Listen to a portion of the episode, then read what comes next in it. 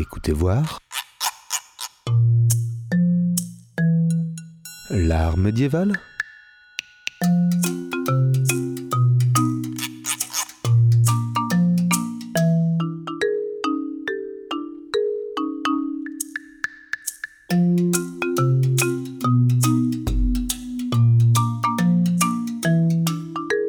Écoutez voir l'art médiéval. Bonjour à tous, je me présente Alice Burlot, étudiante en licence d'histoire de l'art à Poitiers. Aujourd'hui, nous allons échanger avec six étudiants qui suivent le même parcours pour analyser un grand thème de l'histoire artistique, celui des émotions. Au programme, l'analyse de l'œuvre La Vierge au chancelier Rollin de Jan van Eyck. Nous aurons également la chance de vous présenter en exclusivité l'ouverture prochaine d'une exposition permanente à l'abbaye de Saint-Savin, consacrée aux émotions à la période médiévale. Commence tout de suite avec Noah, qui va nous présenter le contexte de création de cette œuvre très célèbre du XVe siècle, connue sous le titre de La Vierge au chancelier Rollin, conservée aujourd'hui au musée du Louvre. Ma question, Noah, c'est qu'est-ce qui a pu pousser Van à représenter cette scène? Eh bien, pour répondre à cette question, il faut partir du contexte général. Donc à la fin du Moyen Âge, le rapport au divin et la piété pardon, se sont progressivement transformés. Les artistes modifient alors leur code de représentation et les personnages représentés auparavant très solennels gagnent en naturalisme. Très bien, Noah. Mais peut-on dire que ce principe s'applique à Van Eyck Absolument, mais pour le comprendre, il faut faire un petit retour sur son parcours. Il fréquente la cour de Bourgogne au milieu du XVe siècle et se place sous la protection de Philippe le Bon. Les tableaux qu'il réalise montrent sa maîtrise de la peinture à l'huile. Van Eyck est l'auteur de véritables chefs-d'œuvre, comme les fameux époux Arnolfini en 1434. On y retrouve un couple dans un intérieur bourgeois avec un miroir au milieu, accompagné par un petit chien. Vous avez forcément déjà dû voir ce tableau quelque part. Oui, je vois tout à fait. Et pour ce qui est de la Vierge au chancelier Rollin, peux-tu nous en dire plus? Évidemment, donc de nos jours, cette œuvre, comme tu l'as déjà dit, est conservée au Louvre. Le cadre d'origine a disparu et il a emporté avec lui la datation de l'œuvre qui y était inscrite. Les spécialistes sont parvenus malgré tout à s'accorder sur la période de 1434-1435. Ce tableau est de taille moyenne, environ 60 cm par 60 cm, ce qui crée une proximité et une certaine intimité avec le spectateur. Il peut donc correspondre à une œuvre de dévotion. Le responsable de la commande est Nicolas Rollin, qui entre au service de Philippe Lebon en tant qu'avocat dans un premier temps. Il est ensuite fait seigneur, puis chancelier par le duc, qui le récompense de sa fidélité. Merci Noah. Je pense qu'avec toutes ces précisions, nous comprenons beaucoup mieux l'histoire de cette œuvre. Je souhaite maintenant demander à Giovanna de nous la décrire. Avec plaisir. Tout d'abord, nous sommes face à une scène d'intérieur.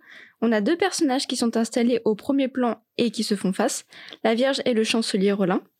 Devant le chancelier se trouve un livre ouvert. Ensuite, on remarque qu'un autre personnage se tient sur les genoux de la Vierge, c'est l'enfant Jésus.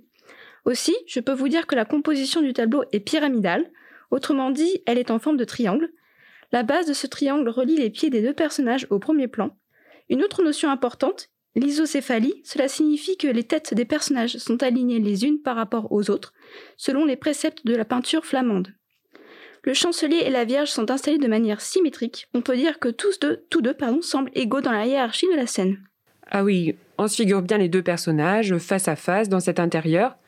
Mais que dire de l'ambiance? La lumière a son importance, non?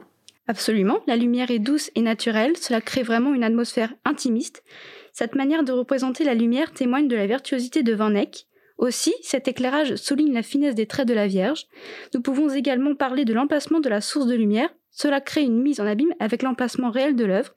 En effet, dans la chapelle où celle-ci était exposée, une fenêtre se trouvait réellement à la droite du tableau. Je vois. La lumière participe donc au naturalisme de la scène. On peut le dire ainsi, n'est-ce pas? Van Eyck traduit la scène fidèlement? Oui, surtout grâce au rendu des volumes, le dallage est dessiné selon des lignes de perspective. On voit que le corps de Jésus et les draperies sont mis en forme grâce aux ombres et aux lumières. C'est un procédé de suggestion de volume que l'on appelle le modelé. Aussi, la superposition des plans nous permet de mieux nous représenter la profondeur de la pièce. Une technique de dégradé de couleurs au fond du paysage, appelée perspective atmosphérique, augmente l'impression de profondeur. L'ensemble contribue au réalisme de cette scène. Merci beaucoup, Giovanna. Nous allons maintenant écouter notre prochaine intervenante, Charlotte. Charlotte, je crois que tu souhaitais nous parler du traitement des émotions dans cette toile. Tout à fait, mais pour mieux comprendre le fonctionnement des émotions dans la Vierge au chancelier Rollin, il faut s'intéresser à l'iconographie. L'iconographie, euh, peux-tu nous donner quelques explications à ce sujet?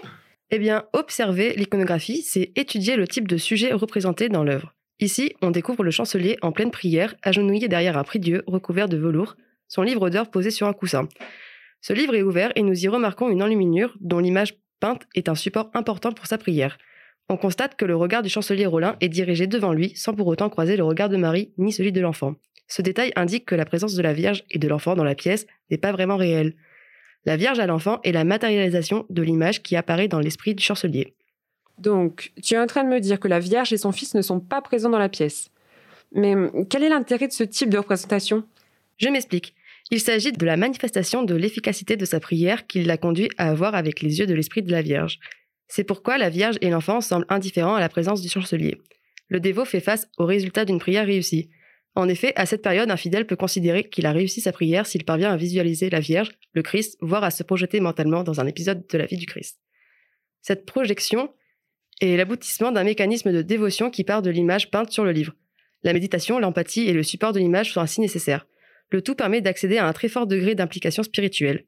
L'affect fonctionne alors comme un pont vers l'image de la divinité, c'est pourquoi nous sommes face à une représentation particulière, celle d'un portrait du dévot, dans la pratique personnelle de sa piété. Ah oui, je comprends mieux l'intérêt de ce type de représentation. Le chancelier se montre donc comme un modèle de spiritualité. On dirait que cette scène le donne à voir comme un personnage vraiment important en fait. Mais oui, c'est tout l'enjeu de cette peinture. Il est mis en valeur par sa capacité à réaliser une prière effective permise par sa grande dévotion. Son statut social et sa fonction sont appuyés par son vêtement, un menton de luxe indique son entrée dans le monde de la noblesse. Tous ces éléments, comme la posture adoptée par le personnage, viennent souligner un affect chrétien très important, celui de la piété à la fin du Moyen Âge, notamment valorisé au sein de la noblesse. En ce sens, chaque caractéristique et chaque personnage de cette scène est lié à des affects qui trouvent leur sens dans la religion et la spiritualité. Ah vraiment? On peut faire un lien entre chaque personnage et une émotion ou une spiritualité particulière? On peut dire ça, oui. C'est particulièrement visible chez Marie. Elle porte toute son attention sur son fils, un amour teinté d'inquiétude, annonçant le sort funeste du Christ, et visible dans son regard. L'importance de la relation de la mère à l'enfant est ainsi figurée. Une grande impression de solennité se dégage également de la figure de Marie, couronnée par un ange. Par ailleurs, son manteau revoit à la spiritualité qui l'habite. En effet, une broderie y indique une prière des matines. La présence de cet extrait prière correspond à une demande de Nicolas Rollin. Cela permet de le mettre en scène dans sa récitation quotidienne des matines et souligne à nouveau sa grande piété. Merci Charlotte. On retient donc que la spiritualité liée au personnage de la Vierge est considérable. L'importance de l'émotion se voit aussi à travers la représentation des autres personnages. Benjamin, peux-tu nous en apprendre plus? Tout à fait. Euh, je vous propose qu'on s'intéresse au chancelier Roland. On observe qu'il est marqué par un recueillement grave, il semble vraiment envahi par la spiritualité. On peut dire qu'il s'est fait représenter communiquant d'une certaine manière sa sagesse religieuse aux spectateurs du tableau. Toute sa concentration est dirigée devant lui, vers les figures de la Vierge et de Jésus. Le chancelier est l'incarnation même ici de la notion de méditation, que l'on peut définir comme l'attitude dans laquelle le fidèle laisse son esprit être dirigé par ses affects. Dans l'œuvre de Van l'amour sincère du chancelier s'exprime envers les figures divines qui lui font face. Cette attitude lui permet de se focaliser sur leurs images. De plus, les affects du chancelier sont soulignés par la gestuelle de la prière. Celle-ci s'accompagne d'une représentation précise du livre de prière qui se trouve devant lui. Il est ouvert et disposé de manière à servir la pratique du chancelier. Ce dernier est représenté en train de prier, moment qui s'inscrit dans son quotidien. Cette scène concerne donc un moment inscrit dans la réalité du chancelier qu'il partage avec celle du spectateur. Il s'agit de montrer ses grandes qualités morales et son immense piété. On observe également l'absence de hiérarchie entre le couple divin et Nicolas Rollin. Cette particularité manifeste bien ce que le chancelier donne à voir de lui-même, à savoir un personnage fort à l'autorité solide. Très bien. Si je comprends tout, les affects sont donc au centre de la représentation de Rollin. Mais Benjamin, que peut-on dire de l'enfant Jésus par exemple? Eh bien, si l'on veut parler du Christ, il faut dire qu'il est représenté comme un jeune enfant plein de calme. Il dirige son regard vers sa main, plein de bienveillance dans le geste de bénédiction qu'il est en train d'accomplir. Cette gestuelle souligne la dimension spirituelle et sacrée de la scène. Je vois. Faut-il ajouter peut-être quelque chose sur l'environnement des personnages ou bien la vision du spectateur? Alors oui, je souhaite ajouter quelques éléments sur le décor. Euh, celui-ci est inspiré de l'architecture antique, c'est celui d'une loggia. Un dallage est présent au sol et une fenêtre triple ouvre le fond de la pièce. Celle-ci donne sur le paysage extérieur. Le cadre de la scène, théâtre d'une prière, est donc relié à la spiritualité. Par ailleurs, la combinaison entre la terrasse fleurie, renvoyant à un certain art de vivre, et l'architecture militaire est typique du XVe siècle. On montre ici le passage progressif de la représentation du sacré à un paysage marqué par l'activité humaine. De plus, les chercheurs s'accordent à reconnaître ici la ville de Liège. Enfin, je voulais vous intéresser à la place du spectateur. Quand il regarde la scène, le spectateur est placé à la hauteur des personnages. Il est pleinement intégré au déroulement de la prière. On constate qu'il partage les émotions transmises par la gestuelle et l'expression du chancelier face à la Vierge et à son enfant. Tout à fait. Je comprends mieux la position du Christ et du spectateur sur le plan des affects. Nous allons maintenant écouter un morceau qui répond à notre thème des émotions. C'est Boys Don't Cry, un titre de The Cure sur Radio Pulsar.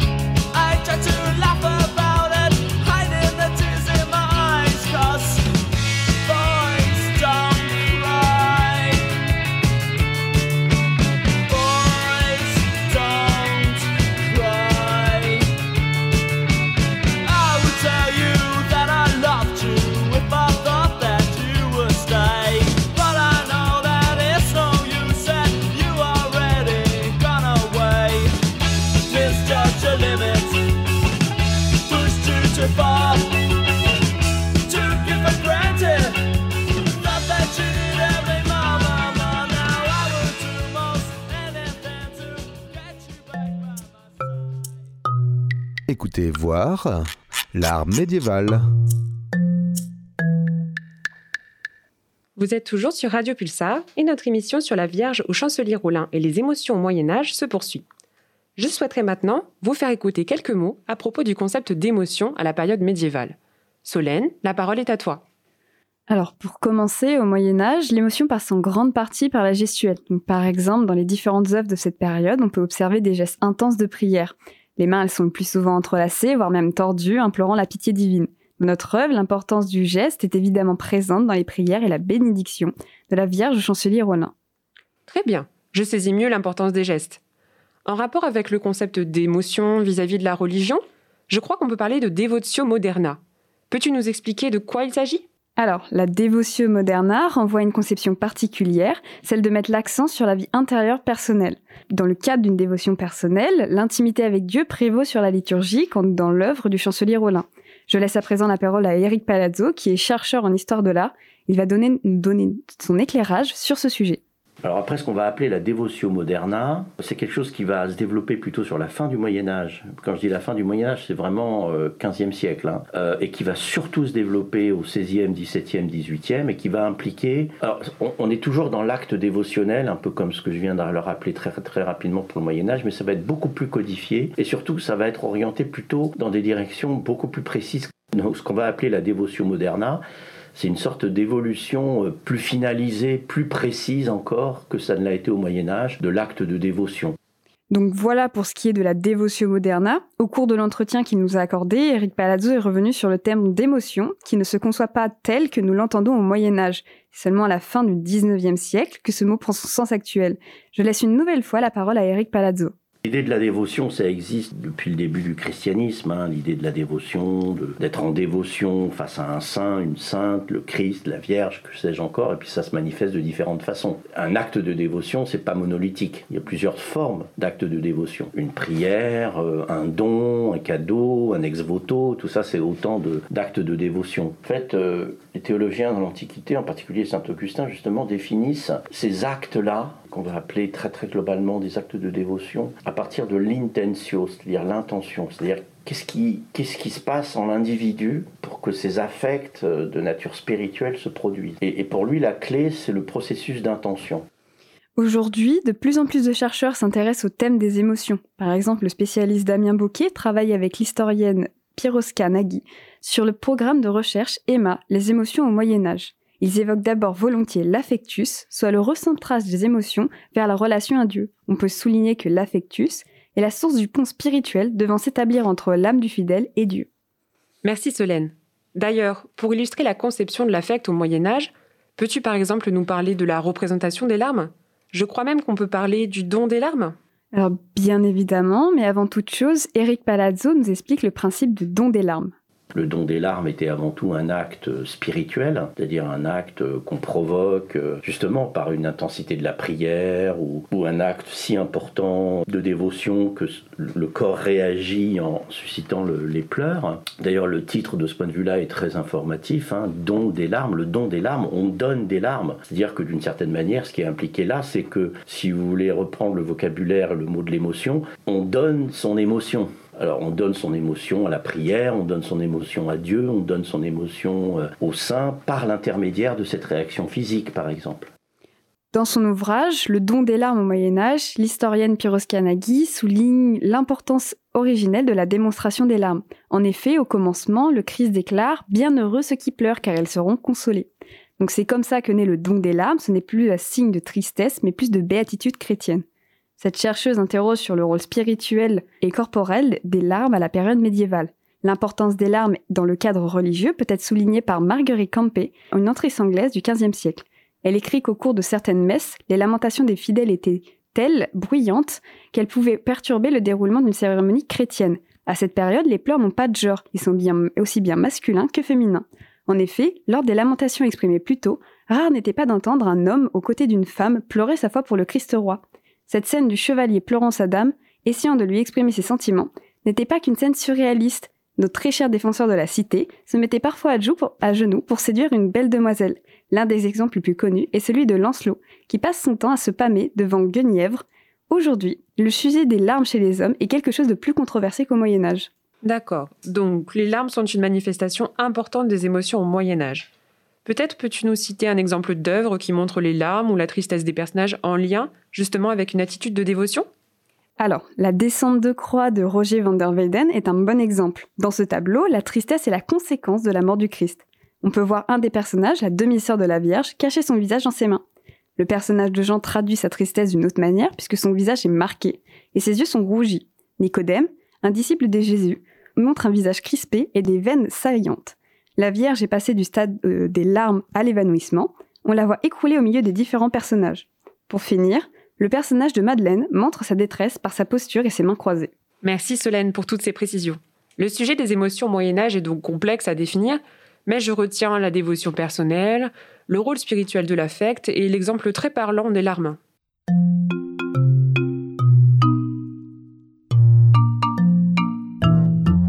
Passons maintenant à la chronique avec Alban, qui nous présente le projet d'une exposition sur les émotions à l'abbaye de Saint-Savin-sur-Gartempe. L'abbaye de Saint-Savin-sur-Gartempe est connue pour ses peintures mu- murales romanes. Ce projet d'exposition a été pensé par Univers Sciences qui a pour ambition de faire connaître les sciences d'aujourd'hui et promouvoir la culture scientifique et technique.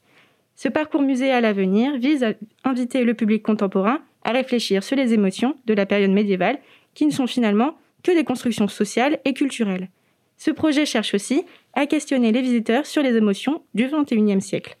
Cette thématique n'est d'ailleurs pas inconnue par l'abbaye puisqu'une exposition didactique intitulée Le Moyen Âge dans tous ses états, une histoire d'émotion, a été présentée au public du 1er juillet au 31 août de cet été. La présentation a permis d'annoncer aux visiteurs la future scénographie sur les émotions qui occupera les cellules des moines. Pour en savoir plus sur le projet, nous avons échangé avec Aurore Mollet, responsable culturelle des activités pédagogiques et du patrimoine de l'abbaye. Lors de l'entretien, Aurore Mollet a cité quelques exemples d'émotions qui pourraient faire l'objet d'une partie de l'exposition. Je vous laisse l'écouter. comme euh, l'amour, euh, euh, comme les passions ordinaires, euh, euh, l'amitié, euh, le thème le, thème qui consiste effectivement donc euh, à gouverner avec les émotions. Enfin voilà, ce sont vraiment des, approches euh, assez diverses et variées. Mais aussi, elle ajoute que certains affects sont spécifiques au Moyen Âge. Il y a des anges assez fascinants, des, émotions qui existaient au Moyen Âge, euh, l'idée que le silence n'est pas l'absence de bruit. Vous voyez, il y a, des choses comme ça assez fascinantes qui nous permettent justement de voir euh, donc certaines, euh, bah, de comprendre cer- certaines émotions di- différemment. Voilà, que, que l'on gouvernait par les larmes, par exemple. Enfin, notre curiosité augmentant au cours de l'interview, Aurore Mollet a accepté de nous décrire quelques éléments de la scénographie de l'exposition.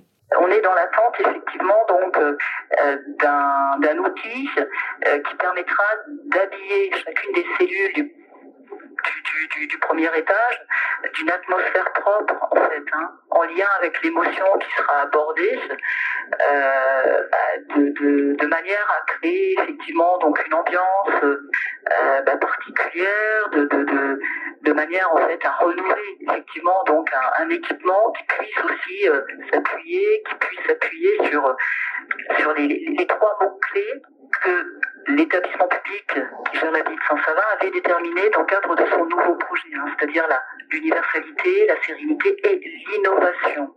Nous vous encourageons évidemment à vous rendre à Saint-Sauveur-sur-Gartempe lorsque l'exposition sera ouverte. Si vous hésitez encore, je vous laisse avec les derniers mots d'Aurore Mollet. Il y a des nouveautés auxquelles on ne s'attend pas, en lien avec les émotions, et qui permettent justement de mieux comprendre cette période, voilà, qui peut être effectivement très très riche sur ces aspects-là aussi. Et pour patienter jusqu'à cette nouvelle présentation, l'abbaye vous propose de découvrir le thème de la nourriture au Moyen Âge dans l'exposition À table au Moyen Âge se déroulant du 5 novembre au 31 décembre 2021.